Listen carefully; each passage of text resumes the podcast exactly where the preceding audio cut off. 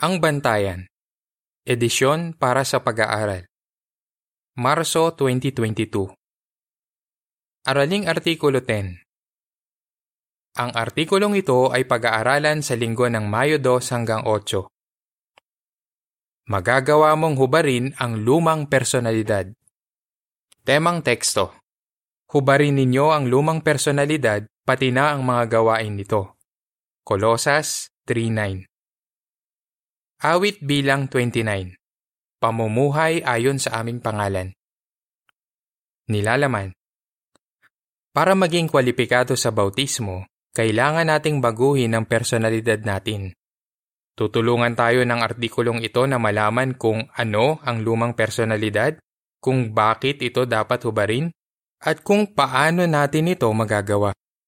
Tatalakayin naman sa susunod na artikulo kung paano natin mapananatiling nakasuot ang bagong personalidad kahit pagkatapos ng bautismo. Para po uno, tanong. Ano ang buhay mo noon bago ka mag-aral ng Biblia? Ano ang buhay mo noon bago ka makipag-aral ng Biblia sa mga saksi ni Jehovah? Marami sa atin, baka ayaw nang isipin iyon. Malamang na naiimpluensya noon ng sanlibutan ang personalidad at pananaw natin sa kung ano ang tama at mali. Kaya namumuhay tayo sa sanlibutan ng walang pag-asa at walang Diyos. Efeso 2.12 Pero nagbago ang buhay natin nang mag-aral tayo ng Biblia. Para po dos, tanong. Ano ang nalaman mo nang mag-aral ka ng Biblia? Nang mag-aral ka ng Biblia, nalaman mo na mayroon kang ama sa langit na mahal na mahal ka. Natutuhan mo na kung gusto mong mapasaya si Jehovah at maging bahagi ng pamilya ng mga sumasamba sa Kanya, kailangan mong gumawa ng malalaking pagbabago sa buhay mo, pananaw at pag-iisip. Kailangan mo ring matutuhang mamuhay ayon sa matataas na pamantayan niya. Para po tres, tanong. Ayon sa Colossus 3, 9 at 10, ano ang gusto ni Jehovah na gawin natin? At ano ang tatalakayin sa artikulong ito? Bilang ating may lalang at ama sa langit, may karapatan si Jehovah na magtakda kung paano dapat gumawi ang mga miyembro ng pamilya niya. At hinihiling niya sa atin na bago tayo magpabautismo, dapat nating sikapin na hubarin ang lumang personalidad pati na ang mga gawain nito. Ayon sa talababa. Karagdagang paliwanag. Kapag hinubad na natin ang lumang personalidad, inalis na natin ang mga ugali at pagnanasa na hindi nagpapasaya kay Jehovah. Dapat nagawa na natin yan bago pa tayo magpabautismo. Sa pagpapatuloy, mababasa sa Kolosas 3:9 at 10. Huwag kayong magsinungaling sa isa't isa. Hubarin ninyo ang lumang personalidad, pati na mga gawain nito, at isuot ninyo ang bagong personalidad na sa pamamagitan ng tumpak na kaalaman ay nagiging bago at mas katulad ng personalidad ng isa na lumikha nito. Makakatulong ang artikulong ito sa mga gustong magpabautismo para masagot ang tatlong tanong. Una, ano ang lumang personalidad? Ikalawa, bakit iniutos ni Jehovah na hubarin natin ito? Ikatlo, paano natin ito magagawa? Para naman sa mga bautisado na, Makakatulong ang artikulong ito para maiwasan nilang bumalik ang lumang personalidad. Ano ang lumang personalidad? Para po 4, tanong. Kapag kontrolado ng lumang personalidad ang isang tao, paano siya kumikilos? Kapag kontrolado ng lumang personalidad ang isang tao, makalaman ang pag-iisip at pagkilos niya.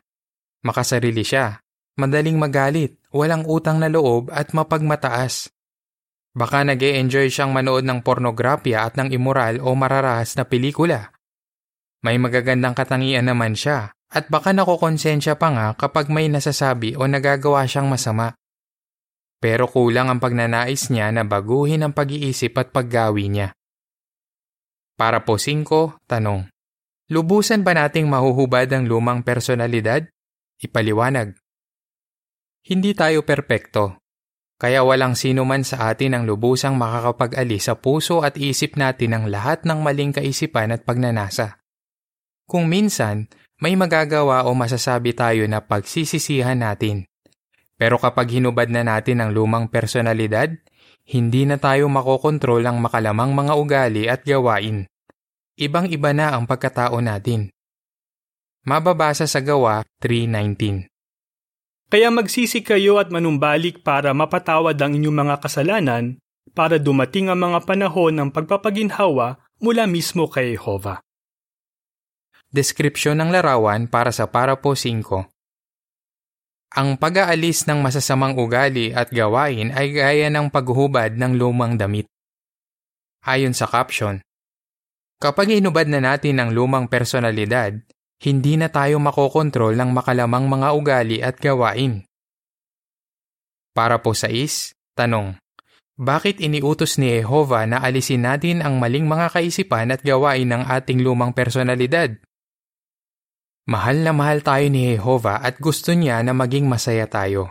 Kaya iniutos niya na alisin natin ang maling mga kaisipan at gawain.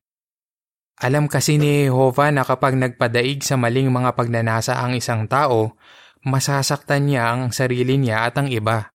At nasasaktan si Jehovah kapag nakikita niyang nasasaktan tayo at ang iba. Para po 7, tanong. Ayon sa Roma 12, 1 at 2, Anong pagpili ang kailangan nating gawin? Sa umpisa, baka tuyain tayo ng ilang kaibigan at kapamilya natin dahil nagsisikap tayong magbago. Baka sabihin nila na may karapatan tayong gawin ang gusto natin at na hindi tayo dapat diktahan ng iba kung ano ang dapat nating gawin. Pero hindi naman talaga nagiging malaya ang mga hindi sumusunod sa mga pamantayan ni Jehovah. Ang totoo, hinahayaan nilang kontrolin sila ng sanlibutan ni Satanas. Mababasa sa Roma 12:1 at 2. Kaya mga kapatid, dahil mawain ng Diyos, nakikiusap ako sa inyo na iharap ninyo ang inyong katawan bilang isang haing buhay, banal, at katanggap-tanggap sa Diyos, para makapaglingkod kayo sa Kanya gamit ang inyong kakayahan sa pangangatwiran. At huwag na kayong magpahubog sa sistemang ito, kundi magbagong anyo kayo sa pamamagitan ng pagbabago ng inyong pag-iisip para mapatunayan ninyo sa inyong sarili kung ano ang mabuti, katanggap-tanggap at perpektong kalooban ng Diyos. Lahat tayo kailangang pumili. Patuloy ba nating isusuot ang lumang personalidad na naiimpluwensyahan ng kasalanan at ng sanlibutan ni Satanas? O patuloy na magpapahubog kay Jehovah para maging mas mabuting tao tayo? Paano mo magagawang hubarin ang lumang personalidad? Para po 8, tanong. Ano ang tutulong sa atin para maiwasan ang maling mga kaisipan at gawain? Alam ni Jehovah na kailangan natin ng panahon at pagsisika para maiwasan ang maling mga kaisipan at gawain. Pero sa tulong ng kanyang salita, espiritu at organisasyon, binibigyan tayo ni Jehovah ng karunungan, lakas, at pampatibay na kailangan natin para magbago. Tsak na tinulungan ka na niya. Talakayin natin ngayon ang ilang bagay na pwede mong gawin para patuloy mong mahubad ang lumang personalidad at maging kwalipikado sa bautismo. Para po 9, tanong. Paano ka matutulungan ng salita ng Diyos?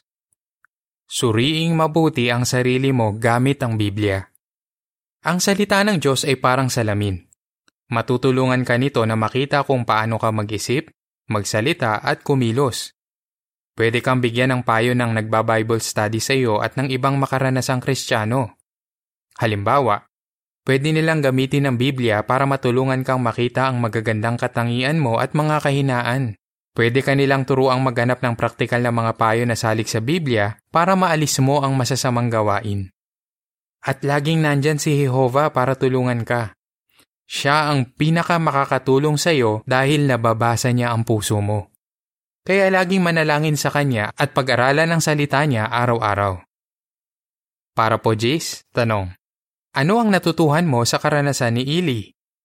Maging kumbinsido na ang mga pamantayan ni Jehovah ang pinakamabuti. Makakabuti sa atin kung gagawin natin ang lahat ng hinihiling ni Jehovah.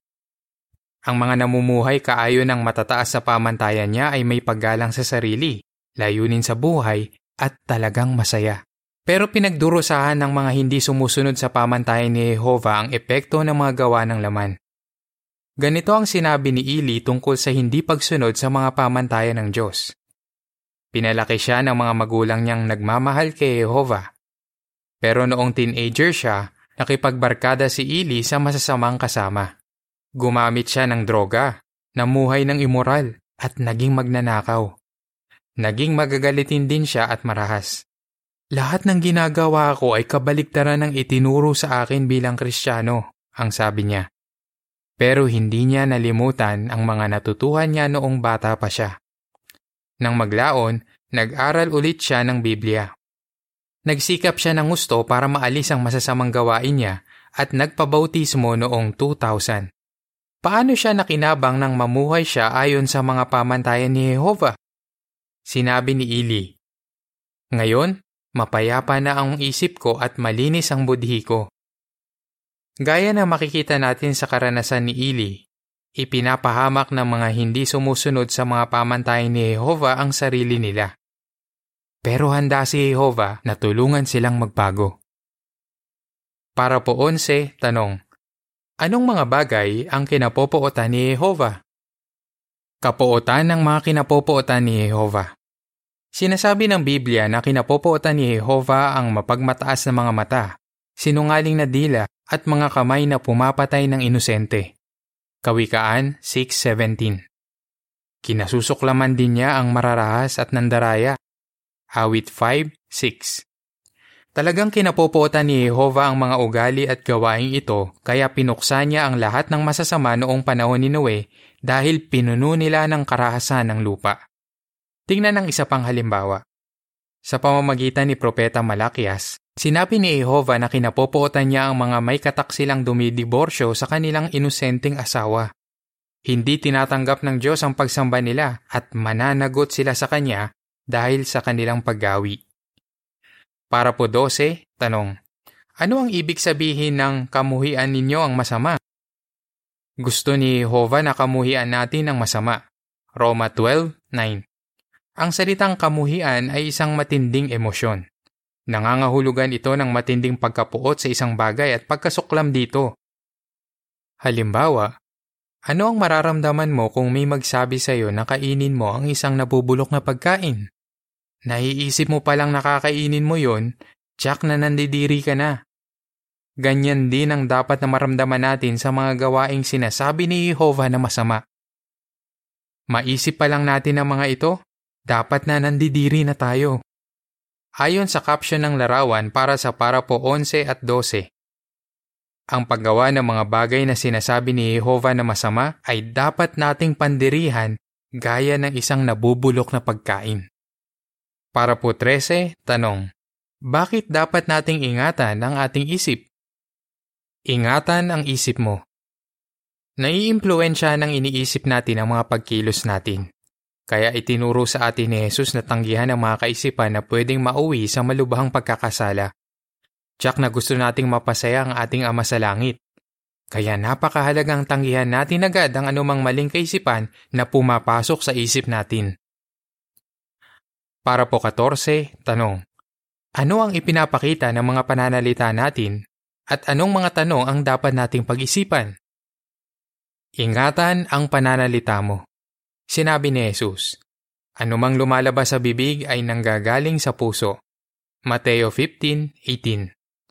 Totoo, makikita sa mga sinasabi natin kung sino tayo.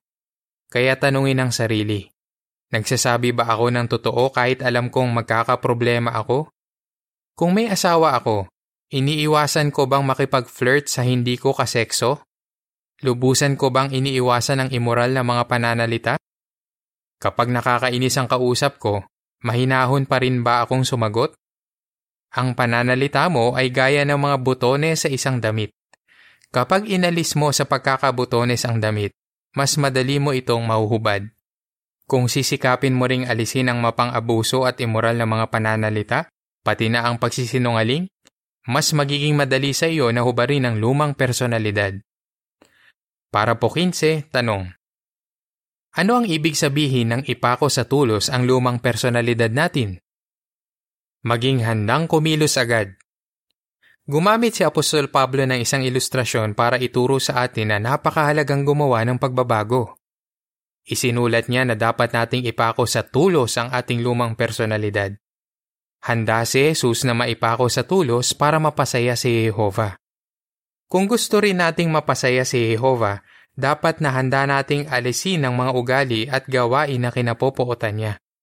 Dapat nating gawin ang mga iyan para magkaroon tayo ng malinis na konsensya at ng pag-asang mabuhay ng walang hanggan. Tandaan na hindi babaguhin ni Jehovah ang mga pamantayan niya para sa atin. Tayo ang kailangang magbago at sumunod sa mga pamantayan niya. Para po 16, tanong. Bakit dapat kang maging determinado na patuloy na labanan ang maling mga pagnanasa? Patuloy na labanan ang maling mga pagnanasa. Kahit bautisado ka na, kailangan mo pa ring patuloy na labanan ang maling mga pagnanasa.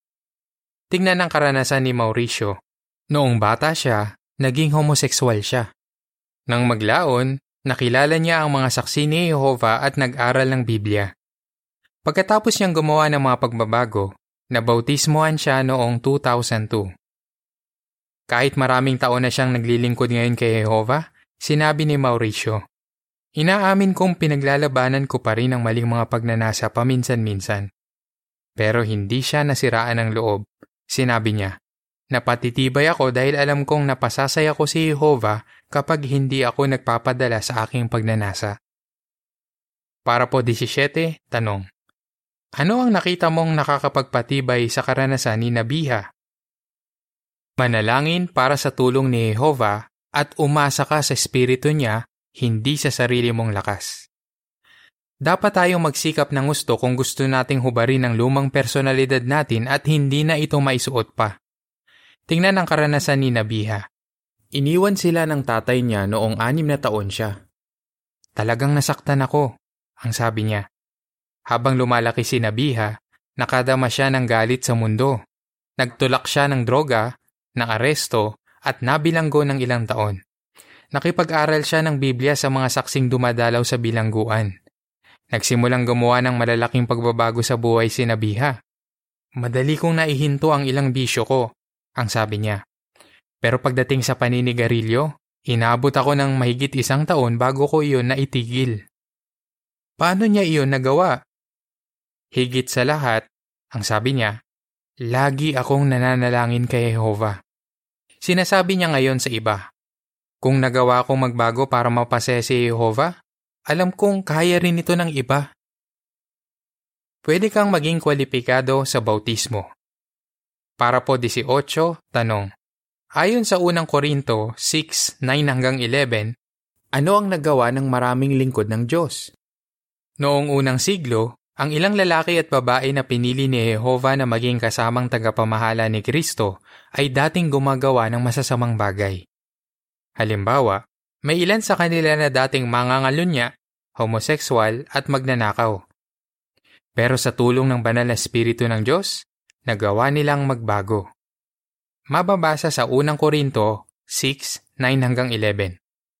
Hindi ba ninyo alam na ang mga di matuwid ay hindi magmamana ng kaharian ng Diyos? Huwag kayong magpaninlang.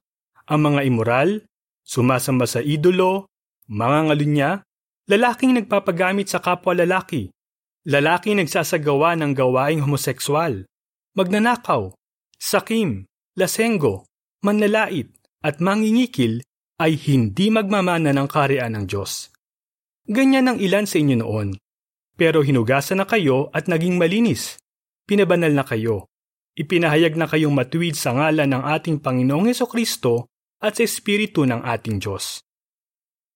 Sa ngayon, milyon-milyon na ang natulungan ng Biblia na gumawa ng pagbabago sa kanilang buhay. Nagawa nilang ihinto ang masasamang gawain na napakahirap alisin. Pinapatunayan ng halimbawa nila na kaya mo ring baguhin ang personalidad mo at maihinto ang masasamang gawain para maging kwalipikado ka sa bautismo. Ang sumusunod ay karagdagang impormasyon. Binago ng Biblia ang kanilang buhay. Noong 2008, inilabas ng bantayan ang seryeng Binago ng Biblia ang kanilang buhay. Mababasa sa mga artikulong ito ang karanasan ng mga taong gumawa ng malalaking pagbabago sa buhay nila para maging kwalipikado sa bautismo. Marami ring katulad na artikulo at naka-video na interview ang makikita sa jw.org. Kung nahihirapan kang alisin ang isang masamang gawain o baguhin ang isang bahagi ng personalidad mo, matutulungan ka ng mga karanasang ito. Sa seryeng ito, malamang na may makita kang karanasan ng isang tao na may pinagdaanang katulad ng sa iyo at napagtagumpayan niya yon. Makikita mo ang mga artikulong ito sa tulong sa pag-aaral ng mga saksi ni Jehovah sa ilalim ng paksang Biblia, pagkatapos, praktikal na kahalagahan, at pagkatapos, binago ng Biblia ang kanilang buhay. Serye sa bantayan. O pwede mong itype ang binago ng Biblia ang kanilang buhay sa search box ng jw.org/tl. Para po 19, Tanong. Ano ang tatalakayin sa susunod na artikulo? Bukod sa pagsisikap na hubarin ang lumang personalidad, ang mga gustong magpabautismo ay dapat ding magsikap na isuot ang bagong personalidad. Sa susunod na artikulo, tatalakayin kung paano natin magagawa iyan at kung paano tayo matutulungan ng iba. Natatandaan mo ba? Ano ang lumang personalidad? Bakit dapat nating hubarin ang lumang personalidad? Paano natin huhubarin ang lumang personalidad at hindi na ito maisuot pa? Awit bilang 41 Pakinggan sana ang aking dalangin. Katapusan ng artikulo.